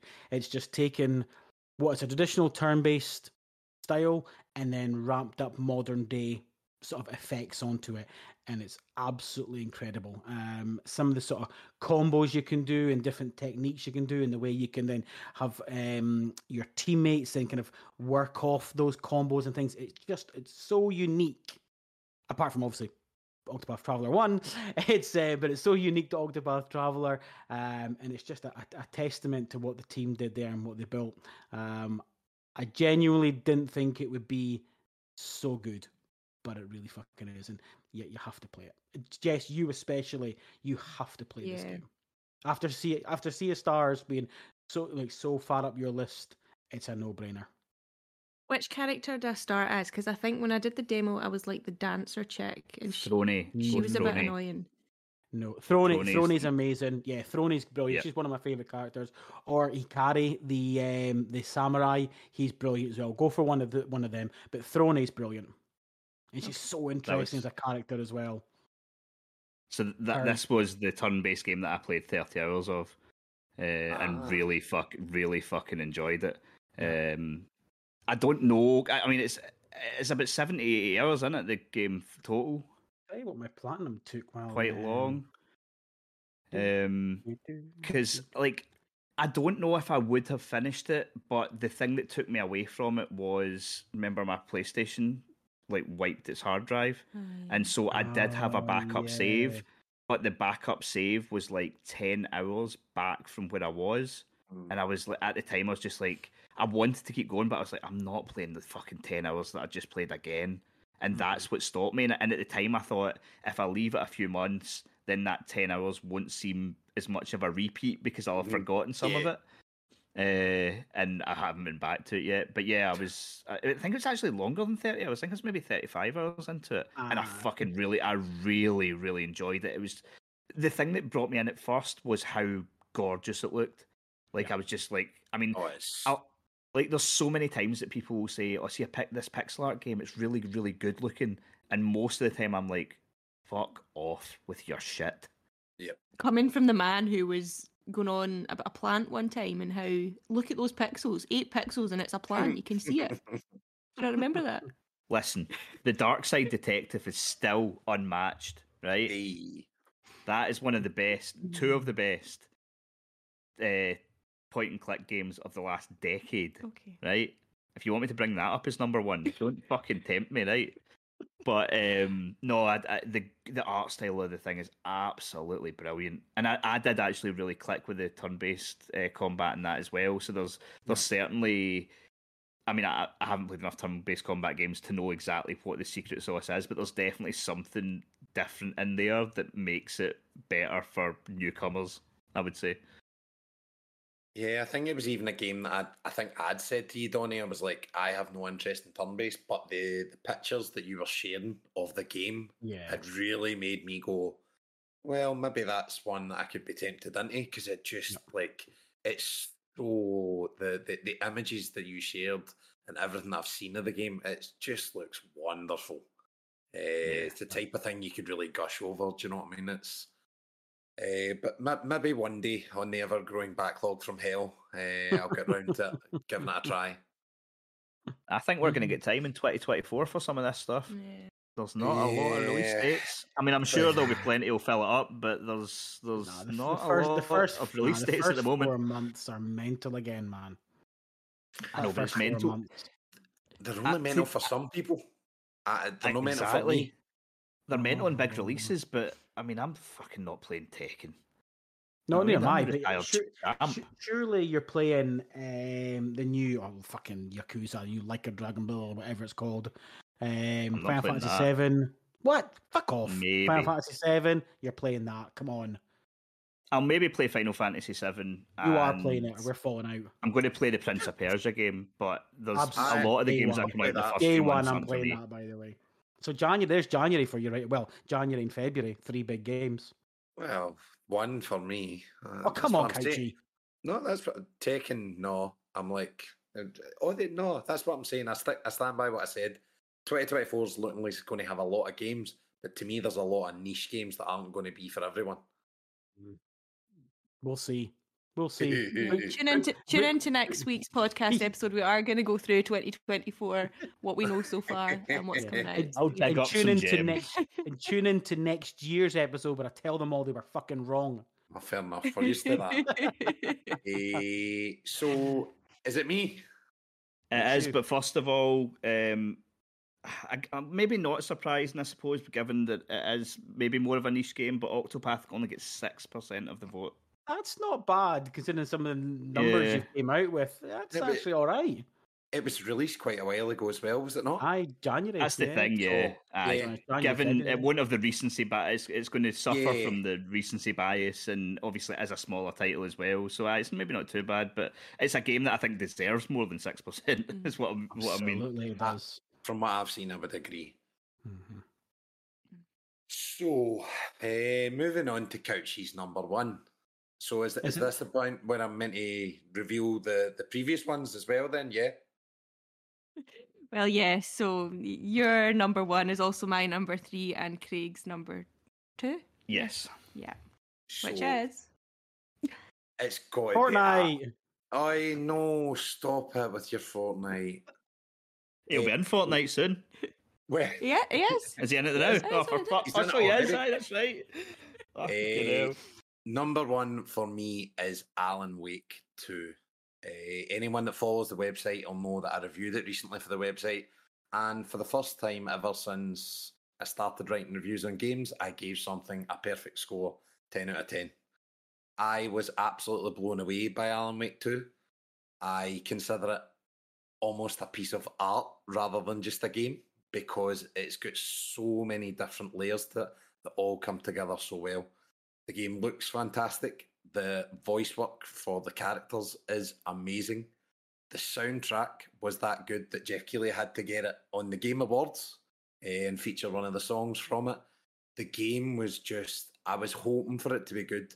And I was in a unique kind of position last year where I played through Control at the start of the year and finished it off for the first time, and then actually played through Alan Wake one in full for the first time. So I got to kind of experience the three games in the Remedy expanded universe, or whatever you want to call it, mm-hmm. all in the one year in twenty twenty-three.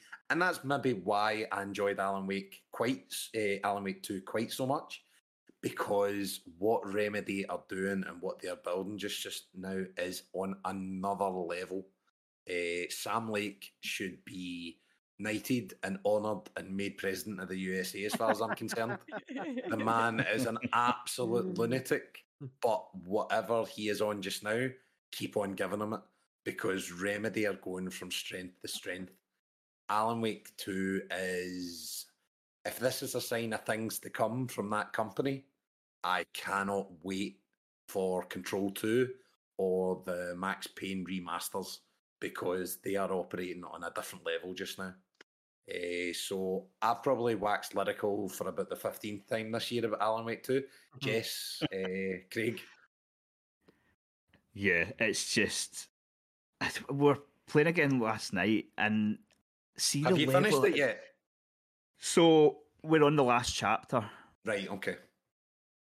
Uh, and I know I, I looked up to see what to make sure how close we were to the end, and it is the last chapter. I could have probably pushed through and finished it last night, mm-hmm. but I just didn't want to rush it. I was absolutely yep, yep, shattered. Yep. It's not that type of game. Um, aye, it's it's fucking phenomenal, man. The the level of detail in the world, like Remedy's not that big a team, and the I I, I get that. I mean, it's quite a long game, probably about. Take most people about twenty hours, fifteen to twenty yeah. hours, I would say, to get through it. And yeah, you do go to locations multiple times, but my God, the level of detail and the graphics in this game, it's like I've said, I think I said yesterday, like Naughty Dog would be impressed by this. And I hold them as the industry standards yep. in terms of making a world look lived in. But this is, it's almost, an, it's been taken to the next level.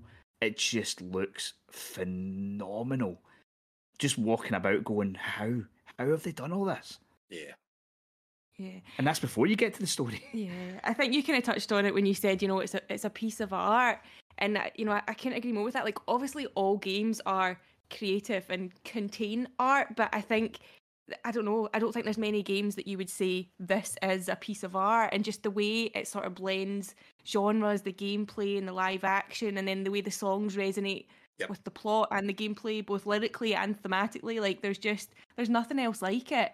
And so many times I'm like, is that, is that a real person or is that graphics? I can't, you know what I mean? You're like looking closely at it and not being able to tell the difference in some cases. Yeah, it, goes, it goes back and forth and you are unsure. Well, yeah. It's done really, really well. That uh, kind of really makes some of the kind of cutscenes, as you said, so difficult to tell what's actually coming next. And obviously yeah. we're doing this spoiler free, but we'll just say that section of the game that's obviously been quite highly popularised uh, on Twitter, Uh, that featured at the Game Awards, I've never smiled so much in my entirety yeah. at a part of a game, but it just made me happy. Yeah, there's basically like a musical with inside it as well, almost, isn't there? Like it's, it's... and then the way the way they build up the tension so well. I mean, you've got your few safe havens of light, but you literally you literally never know what's round the corner, so it's just mm. you're always on your toes. And Um, and but yeah, both the kind of the, the main characters you play, um, Saga Anderson and, and Alan Wake, obviously. Like I just I love the kind of contrast between the two worlds that they're in, and it just Saga yeah. Anderson is brilliant. I really it's want brilliant. her jumper. I can't find it. Like they've released the knitting pattern. Well, I don't know how to knit. If somebody oh. wants to knit me one, but I tried to look online to actually buy one, and I can't find it anywhere. So. They're missing a trick when not selling it. They are. I would buy it. But yeah, yeah. just. What a game. And like, to be fair, I know Donnie had his, you know, his slide dig, walking simulator, whatever he wants to call it. The combat, the combat in this is a hell of a lot better than what the first game was. Because the oh, yeah. weapons feel meaty. And like, I don't know if you, I think one of the ones for me was the early unlock of the Sonoff shotgun for Saga that you can get in mm. pretty much like right as you start. Wow, once you get the bullets for that, what a difference that made. I think it's a very, very competent third-person shooter. Like, yeah. th- that was the thing. With the first game, it was almost felt like the combat was tacked on. Like, it wasn't bad, but it wasn't particularly good. It certainly wasn't anything near the game's strong suit. But, yeah, I, I, I was that was one of the things I was sort of... Not shocked at, to be fair, because Control... I thought I, I thought it was really fun from a gameplay yep. perspective. Obviously, you're not going to get all the sort of powers moving over, but mm-hmm. no, I, th- I think gameplay-wise, it's actually really, really strong. Way stronger than I expected. No, totally agree. Because uh, I think probably in the first one, that was one side of the game where it was a wee bit wishy-washy at times. Mm-hmm. Uh, do you know what I mean? It was very much an, an adventure game. I wouldn't really call it a shooter. Uh, do you know what I mean? But yeah, as I said, and do you know what I mean? Sam Lake, and obviously this week we had the kind of tragic news of James McCafferty passing away, who of course had done the voice uh, for Alex Casey in the game. Uh, That's a just, huge blow. It's an iconic voice. Yeah, and uh, and I'm a, I'm a huge Max Payne fan as well. Do you know what I mean? And oh, I mean to be too. fair, th- thinking about the the combat, it kind of there was almost that wee bit more of Max Payne coming back into it with the shooting. I felt. Uh, mm. Do you know what I mean? That kind of just a wee bit tighter gunplay, but. Yeah, as I said, I, I can't wait for what Remedy have got coming next. The fact that they're building this universe, it's, it is oh. really, really cool. Oh, and it's you, wild. You're, you're just you're playing through Max, eh, playing through Max Payne. You're playing through Alan Wake two, and there's so many nods. There's just so many, and you you can tell they're just going to keep expanding on this and expanding. And aye, it'll, it'll be difficult for them to, I don't know. Maybe keep the continuity throughout the games. Obviously, with we know there's a Control sequel coming. Yeah, I, like I don't know. I, I I just I hope they manage to maintain the quality. To be fair, all they need to do now is actually just have Ati the janitor show up and everything, and then it's all tied together. Do you know what I mean? I uh, so yeah, yeah, no, absolutely phenomenal game. It, it really is. It's it's so annoying to hear that sales are a little bit soft, although there's obviously. Yes. There's, there's reasons for that. Like it's it's only available on Epic on P C, isn't it? Yeah. And obviously it's not available physical. But this is a game much like the first the first game. To be fair, that's going to have legs. The first one was slow. Uh, yeah, it was slow. I think eventually after the two remasters, I don't think there was confirmed numbers, but it finished up in about six to seven million, including mm-hmm. the remasters. So I mean, if it's hit a million already, or roughly. It's not doing terrible, but I would like to see it sell more. Yeah, I think I think it's going to have legs. I definitely do. So, hey, Jess? Hang on, what did our oh, audience think of Alan Wake? Oh, yeah, sorry. Um, I've really dropped the ball with that. Uh, the, it's a great idea. thirty-five percent of the audience yeah, uh, had Alan Wake in their top five. Mm. Nice. Okay. Which is probably about a fucking third of the folk that bought it. Okay, so my number one is The Legend of Zelda Tears of the Kingdom. Such a Nintendo fangirl. I can't help it. Um, much like you, Couchy, like I played Breath of the Wild this year as well, so I basically did these games back to back, and with Tears of the Kingdom, it just made everything better. Obviously, it's a sequel, yep. and there, you know, there's simple quality of life improvements. You know, a really good story, and a, you know, I would argue a better story than Breath of the Wild. It, memorable characters, and then this little kind of limitless new building mechanics that they added in, like really make you kind of rethink what's possible.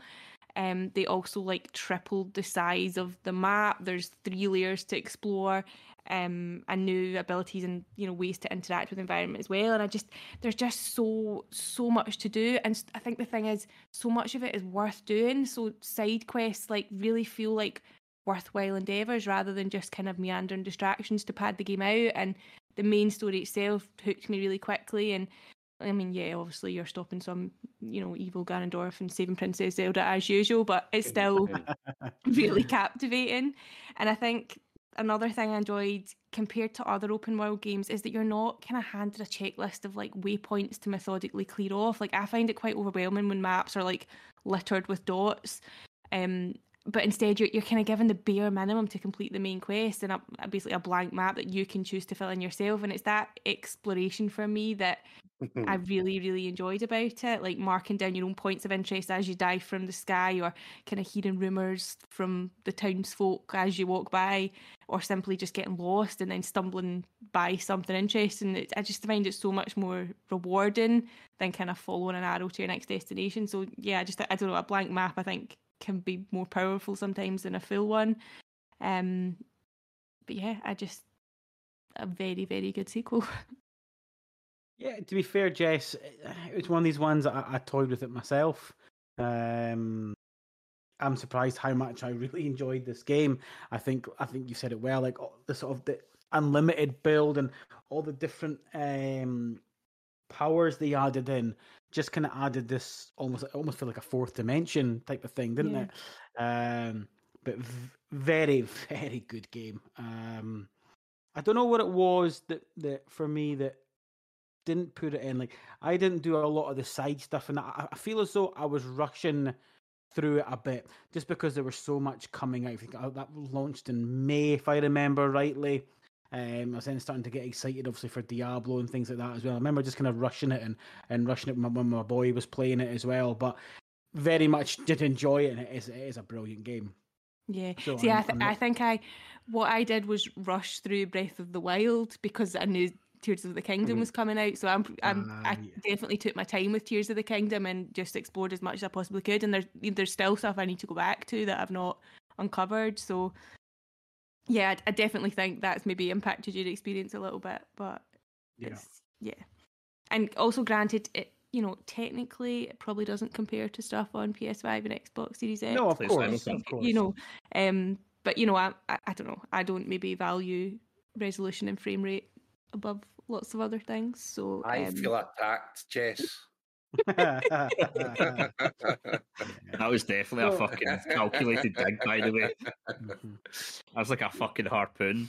I'm just, all I'm saying is I'm quite happy on my Switch Lite at thirty F P S. That yeah. You know. Obviously, uh, to be fair, like I can't play the Legend of Zelda games on P C. There's absolutely no way that I could play them, and I totally haven't played either of the two games that you've just spoke about on my P C, and can't say that they are actually very, very good. Nice. I I played a tiny bit, but this was one where I've never I've never played a Zelda game, right? Mm. And I was there was something about this where I was like, it looks cool, and you had been playing through Breath of the Wild, so you were excited about it. Everyone was excited about it, and I was like, ah, it does look pretty good. I'd like to give this a shot. But then when it came out, you were buzzing for it. Our boy was buzzing for it.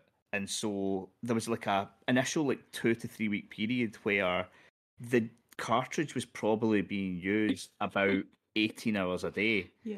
And you two were like negotiating with each other, wow, back and forth to get it. And I was like, I remember at one point, I, I didn't get too close to it, but I was like, I might fucking buy another Switch.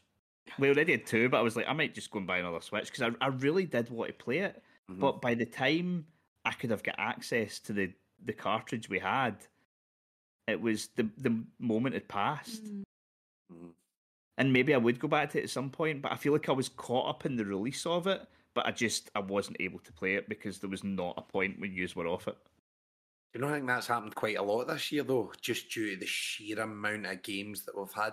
There's been, like, years and gone past where I'll go, well, that's coming out in March, but I'm going to play that, and I'm going to, I'll pick something, I'll play that at the end of the year. This year, you've kind of lost that time because there's always been something else coming out. It's been relentless, absolutely relentless. And I, I know you guys aren't really like that in touch with like the V R space, but there's this thing going on just now where it almost feels like, I mean, there's been V R games coming out all year and a steady stream of them, yeah, on P S V R too, but there's something going on in December where, yeah, all of a sudden a bunch of publishers have went, I've oh noticed. fuck, we meant to release that. Uh-huh. There's The amount of V R two games that have come out in December is insane. And it's it's not even just that, it's a bunch, there's loads of like ports that all of a sudden no one's known they're coming, and then they've just been on Twitter, oh, by the way, surprise, it's available today. Almost every day for the last week, somebody's popped up and went, by the way, mm. you're like, wait, what's going on? That's mad. Here's a break. It's, oh, it's insane. Absolutely. twenty twenty-three, I, I I genuinely think that some of these publishers are going to regret not having held their nerve a bit and went, let's just hold off a wee bit. There's definitely multiple games that have, have been burned, yes, by going, nah, let's just get it out, and they've released on top of too many other things. We look yeah, back to October. I'll be honest with you. Remember October? Jesus Christ. It was mad. I- Alan Wake two is the prime example of that. I said that I don't think this is going to sell well, and it was nothing to do with the digitals, the, the, the lack of physical. It was the timing. I fucking called that at the time. Yeah. For yeah. me, they should have held off. They should have held off. Remember, they delayed it a week, and you're like, I don't mm-hmm. know what you think a week's going to do. I know, I've done nothing. No. Yeah. The problem is that you, you push stuff, and you're like, when is a good time? Yeah. But, like, I mean, you look at you look back at, what's the game that also moved? The one with uh... no, Mirage got put forward a week, didn't it, to avoid uh, um, Spider-Man two? Remember, Alone in the Dark. That was a oh, good yeah, move because that was yeah. selling. That I think it looks really cool. It was selling two copies. Oh, and one of them was you. Aye, aye. I'm not saying it's going to do gangbusters that, in January, that, but fuck me, that thing was that, dying in October. Yeah. Uh, Banishers of Eden, that's been moved as yeah. well, isn't it, to avoid it? I think that looks quite intriguing. That looks quite good, actually, yeah. But uh, again, that would have fucking died a death. Yep. I'm not convinced it won't anyway, but I quite like the look of it. Yeah. Oh, I don't think it's going to do great, but back in October, November, that thing was fucking dead. Ah, yeah. It was just madness. Absolute crazy month. Okay, so Legend of Zelda Tears of the Kingdom got twenty-nine percent. Uh, mm-hmm. of the audience voted for that, and again I think that had that released later in the year it probably would have been higher as well, because yeah. although it was May May feels like a lifetime ago. It does, yeah. Yeah. It really does. That's you, right. Okay, numero uno for you, Craig, please. My number one is Lies of P. Oh, really? Which again, like I say, could have went back and forth. And I probably, if you asked me tomorrow, maybe the order would be different. But I absolutely loved this game. I laughed. I cried. I punched walls. Oh, man. It was... This is the first Souls-like game that I've ever completed. Um, it's, it's solid. But the world is so... good, and the characters are so intriguing, and the story's really intriguing, that there was always there was never that time where I was like, fuck this, I'm done. There was, fuck this, I'm putting this off and I'll come back tomorrow and I'll try again. And there was plenty of, I am physically not good enough to do this, I'm away to grind for two hours and then I'll come back and try again. But it was just, it was absolutely brilliant.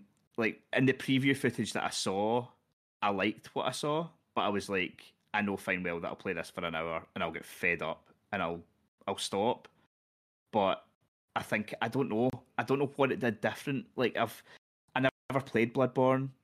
Uh, I never, I played Elden Ring up to a certain point, maybe got like a quarter of the way through it, and I mm. thought it was all right, but the world, like, everyone else sort of seemed to like gravitate to the world and the universe in Elden Ring, whereas it, it just didn't do much for me. Whereas yeah. this, it really did. I, I loved the all the weapons. I love the fact that you could like do different combinations with the handle, and like you could sort of almost felt like creating your own weapon. And the the weapons felt different. They had different attacks, and you really could customize the game to to suit you. Like if you wanted a tank build, or if you want, like I, I chose to go lighter and be able to get my my attacks didn't do as much damage, but I was a lot faster, and that worked for me. Um, yeah, the the whole thing, the it's just so unique. Everything about it, absolutely loved it. Um, and I think as well, like the fact that I was able to finish it, there was such a like euphoria of when I actually managed to finish one of these games that that's probably what pushed it over the line for me. But I, I honestly, I genuinely, I, I loved it. I really did. Um, and for a new I P, again, that's this this team's first game. Yep. Yeah, they've done really, really well with it. Aye, and to hear that it sold well as well, because I wasn't expecting yes. that. I really wasn't expecting that, especially being in Game Pass as well. Like, I, like I don't know. I just, I think there's, I, I don't think this gets talked about a lot, but I do honestly believe that there's a thing where, with some games that go, I mean, usually it's most day one releases on Game Pass, right? It's not necessarily a Game Pass fault thing, but there's more day one releases on Game Pass than there is on P S Plus. I do think there's a thing where, if a game comes day one to a third party game comes day one to Game Pass, that I I think that affects sales on PlayStation sometimes, because if you're a PlayStation gamer, you sort of look over and go, fuck's sake, I'm getting done here. I'm having to pay seventy pounds and they're getting it for none. Yeah. And I'm not no, saying it makes I'm not saying it makes like a fifty percent difference in that, but I do think there is that I think there is something to that. And so to hear that it's still sold well, I, I I think they've done a they've done a really impressive debut with this game, and I'm really excited to see the D L C and what comes next. Yeah, I am going to try it one day. Um, I must admit, I think I think I am, you'll I really am, like it. By the way, I am I am going to try, even though even though in terms of aesthetics and world, steampunk is right down at the bottom with, with what I like. I, I fucking hate yeah. steampunk. I really do. I always have done. It's never been an aesthetic that I like. And that's what put me off this. See, if this was set in any other time apart from steampunk, I probably would have jumped on by now. I'm just, I can't stand steampunk. Um, and that's what's put me off. It's not, I would happily try it. Brought me in.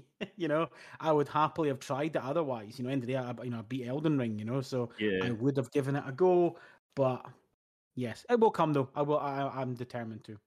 I, I think the gameplay will be good enough that you'll you'll really enjoy it. Yeah. Yeah, I'll be fair. I'm not. I'm not Elden Ring. I'm not Soulsborne. Like, that's not my th- type of thing. I jumped in because it was on Game Pass. The joy that is, uh, and I was really enjoying myself. Uh, I think I got played maybe an hour or so, which is a hell of a lot of Souls-like for me. Mm-hmm. Uh, and I can see it, Craig. Uh, to be fair, like it is something that I'll leave on the P C and I'll jump into from time to time. Whether yeah. I'll get all the way through it or not, I'm not convinced. But I loved the setting uh, and the kind of the idea for the story. Uh, and that D L C is looking fantastic. The idea behind that is great. Yeah, I really, I just, I hope they continue to deliver on it because. Because, yeah, I think I, I I love seeing a new studio come along and do well.